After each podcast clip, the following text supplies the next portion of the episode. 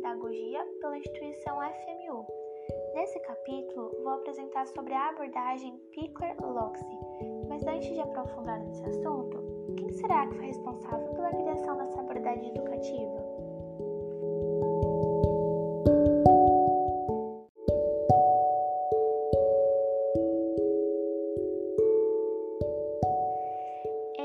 Madeleine Hack, mais conhecida como Amy Pickler, nasceu no ano de 1902, médica pediatra que ficou muito conhecida por suas teorias sobre o desenvolvimento infantil. Viveu a época da Segunda Guerra, então nesse período existiam muitos órfãos de guerra. Então Amy foi convidada a ser cuidadora dessas crianças. Então é, inaugurou, né, criou o Instituto Loxi ficou muito conhecido por ser um lugar de afeto, segurança, liberdade e autodesenvolvimento dessas crianças. Agora que já sabemos um pouco mais por quem é responsável na criação dessa teoria, vamos conhecer um pouco mais sobre é, este modelo curricular?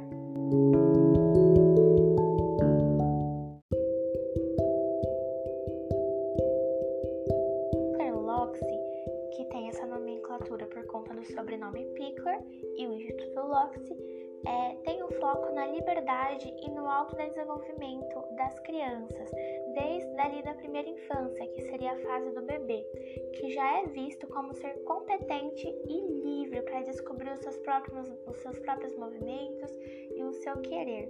O professor ou cuidador, ele sempre tem que estar ao lado do bebê, mas é, ele não deve de maneira nenhuma estimular a criança a fazer algo, não deve forçá-lo a andar, a ficar em pé, a ficar sentado.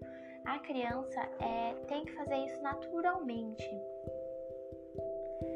Segundo Pickler, é, um dos momentos mais importantes para o desenvolvimento da criança seria ali o momento do banho, da alimentação, da troca e principalmente das brincadeiras, porque são nesses momentos, nessa troca, né, nesse movimento corporal que a criança é, tem novas descobertas, consegue explorar os seus gestos, movimentos e as texturas. E para que a criança possa se desenvolver cada vez melhor, né, mais rápido, tem que ter alguém auxiliando, que é o professor ou o cuidador, mas ele é uma pessoa que vai apenas orientar é, e auxiliar, nunca estimular a criança, as crianças a fazer alguma coisa.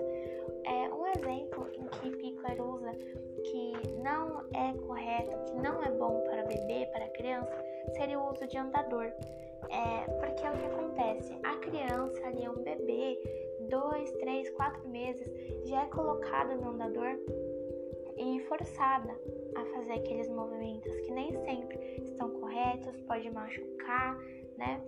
E Pickler diz que todo tipo de movimento, de conhecimento, de gesto tem que ser feito naturalmente. Então a criança, ela vai ficar ali livre para poder fazer os seus movimentos quando ela se sentir segura, quando ela entender a quantidade de força que ela tem que colocar na perna, nos pés, no, na força do músculo, ela vai andar. Só que isso tem que acontecer de forma natural. Nós, quanto professores, cuidadores ou pais, não podemos de forma alguma estimular ou obrigar a criança a fazer aquele movimento. Dessa forma, a gente já consegue entender um pouco melhor que na abordagem de Pickler, o bebê ele é visto como um agente de liberdade, que ele é capaz de conhecer e ultrapassar seus próprios limites. É, essa abordagem trabalha muito com autoconhecimento, um bebê é um agente participativo. Ele não é alguém que deve ser carregado, algo que você leva para um lado, depois você leva para o outro, dá banho, dá comida e põe para dormir. Mas com o bebê, ele tem que ter novas descobertas, ele vai se movimentar, ele quer explorar. O bebê assim já é visto como independente, o bebê é uma vida autônoma que deve ser respeitada.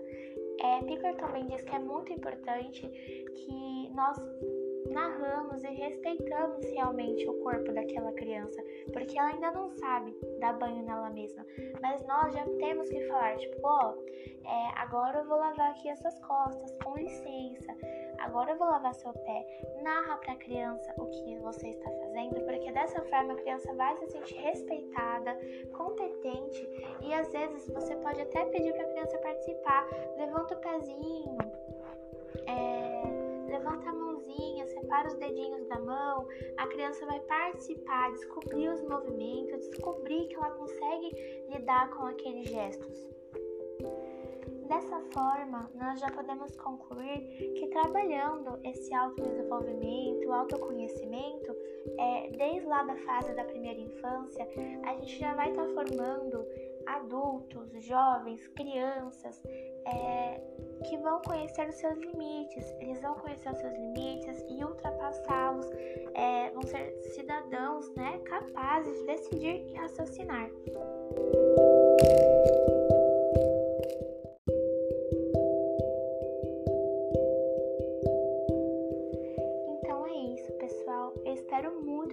Tenham gostado. É, eu vou deixar na descrição alguns outros links, se alguém é, tiver interesse, né, de aprofundar um pouquinho mais, quiser entender mais sobre esse tipo de abordagem, eu vou deixar alguns links. Eu espero muito que vocês tenham gostado e agradeço muito a atenção de todos. Tchau, tchau!